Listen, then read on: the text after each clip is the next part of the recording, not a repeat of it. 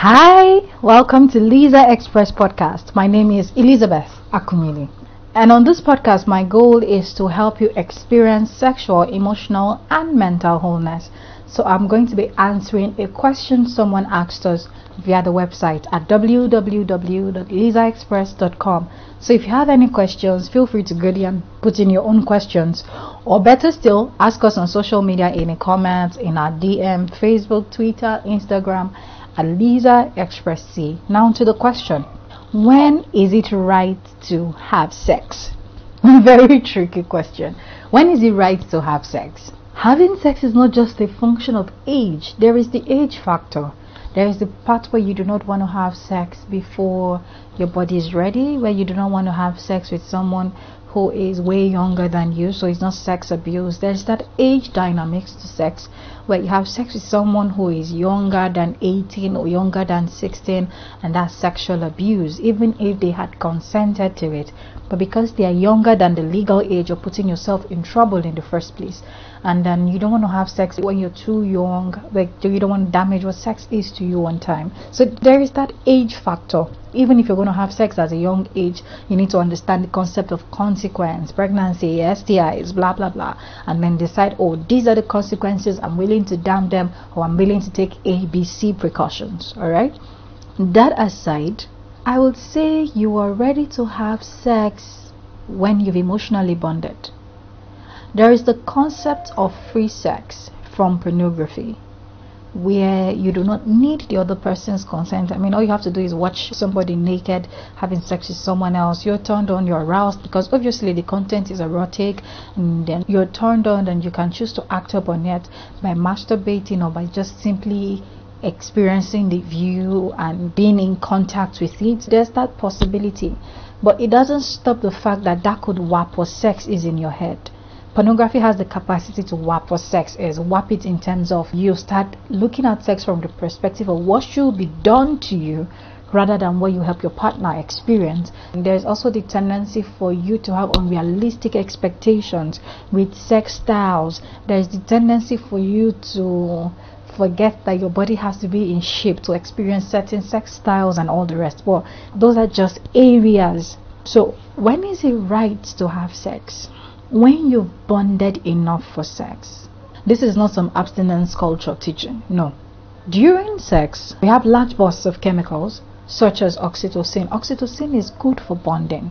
So there is a tendency that every time we feel alone or dissociated, every time we feel we lack connection, we feel like we don't have connectivity with other people. There is a tendency for our brain to go to the last place that measure of connectivity came from. And it just goes back to the last time he had that huge dose of oxytocin. Pam, that was sex. And so it keeps going back to it. And then when you're done and you're down from the high, you realize, oh wow, the connectivity isn't there. And so you want to make sure you're having sex when you're emotionally connected to this person. One. Two, you want to make sure there's trust. We've seen and heard of people who had sex and said, oh, when you were having sex, you said you love me, you promised me this, you said that, and you broke your promise. Actually, they never promised. They were just having sex. And they were trying to make sure they got some. I'm not saying you can't hold people's words when they're having sex. That's not what I'm saying completely, but that's also what I'm saying partly. Because they are in a place of euphoria and excitement and they could utter things. So you want to make sure this person is someone you've trusted before you got to that place. So that you're not giving them trust because the sex was good. A woman could be abusive and still be phenomenal in your bed. You want to make sure you can separate her bad habits from her great sex. Because if you can't, you're going to stay in an abusive relationship because the sex is good. A man can be domestically violent and know how to do you well. You want to make sure you can absolutely tell yourself facts that, okay, it's great sex, it's not him, it's the sex I want. You need to be able to separate those two. So, when is it right to have sex? When you are sure that you're willing to let down your guards. That's number three. Because sex is vulnerable. You can absolutely experience one nights. Don't get me wrong. You could have one nights that are great or that are good and it could be so memorable like you could go about your life for the next five years remembering that one night like it was this person did it right there's the part of skill with sex. Let's not touch that topic today. But there's also the part of emotional vulnerability where you can be true. The reason we have people who keep lying to their partners about their sexual pleasure is because we have people who are not vulnerable with each other. How can you keep lying to your man that you've had an orgasm whereas you faked it for six whole years? How do you fake an orgasm for six years and you have sex on an average of once a week? That's an average. Once a week, at least. That's 52 times a year. 104 times in two years. 208 times. 312 times. How do you lie about painful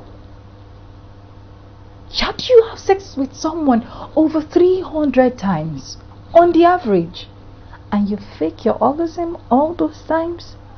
How do you have sex with a woman and you cannot tell her that you would like to try something or you don't like something? How do you finish having sex with someone and you cannot correct them about something else they did? because you are afraid they are touching. You're afraid they will think you take them for granted because you now have sex with them. If you have this kind of problems, it simply meant you both had not succeeded at your communication before you moved on to the next level. Yes, sex is not a reward. I'm not saying it is. Sex is not a reward for having good habits in a relationship. That's not what it is. That's why sex cannot be a punishment technique either because it's not a reward. Good sex is not a reward. So if you're listening to me and you use sex as a punishment technique, you're doing something wrong to your relationship. You're damaging your relationship in a way. While sex is not a reward and it's not a punishment, you also want to make sure that you do not jump too fast it's possible that you meet someone on the first day and you have great communication and you can call out their crap on the first day. And you can give them the best of compliments the first day. Some people jump through the communication loop really quickly. But again, the kind of communication that critiques, the kind of communication that sees, that holds, that experiences you, and can speak to you in every circumstance has to have lived in every circumstance with you. For example, the partner you were dating when they had their parents alive, or the partner you were married to when they had their parents alive, is not the partner you are married to now that their parents are dead. Because now they have an emotional loophole. They have an emotional space that needs to be filled up. They now have something that reminds them that oh i am fatherless or i'm motherless. What that person used to give to them that space is empty the partner you were dating who had a job or you were married to who had a job is not the same emotional partner you are with when they don't have a job.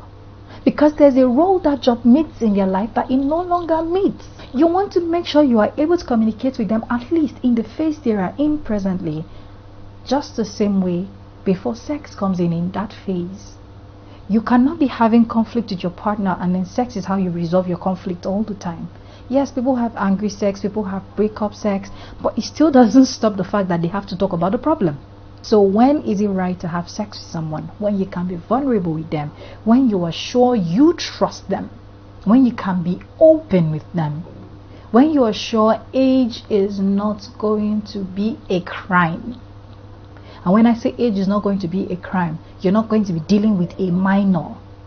And finally, when sex is not abusive, when is it right to have sex with someone? When sex is not abusive, e.g., you're being threatened, you're being blackmailed. You're it's not right to have sex with someone when that sex is a blackmail, when they're blackmailing you into doing it, when they are disrespecting you into doing it, when they are coercing you into doing it when they are hurting you into doing it. And finally, when is it right to have sex? when you both can define your sexual boundaries. You don't want to have sex with someone who thinks it's okay to use um, I don't know what they call it in whatever country it is you're listening to me from, but in Nigeria we have what is called koboko.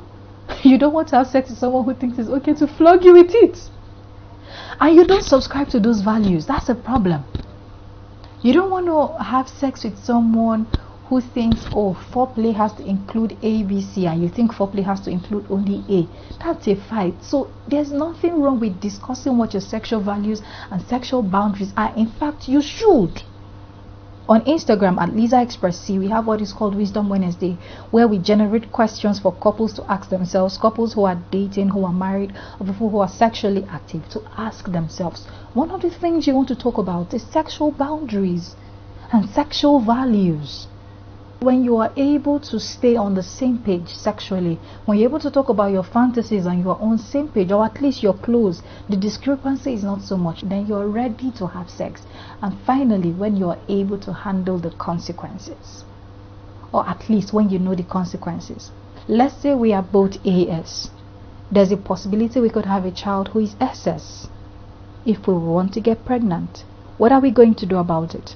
Are we going to abort it? Are we going to medically test the genotype of the child before we decide, okay, this child is staying, or we're going to abort it every time we find out his SS? Are we going to save up money to treat the child? What are the possibilities? When is it right to have sex? When you are sure you understand the concept of consequences. I hope this really helps you. If you have any questions, please go to www.lisaexpress.com and put in your questions in the question bar. Or better still, go on our social media Facebook, Twitter, Instagram, at Lisa Express C. Just slide into our DM and put in your question, and then we will attend to it on our podcast, on the blog, or in a video. Thank you so very much. Until next week, Monday. Bye.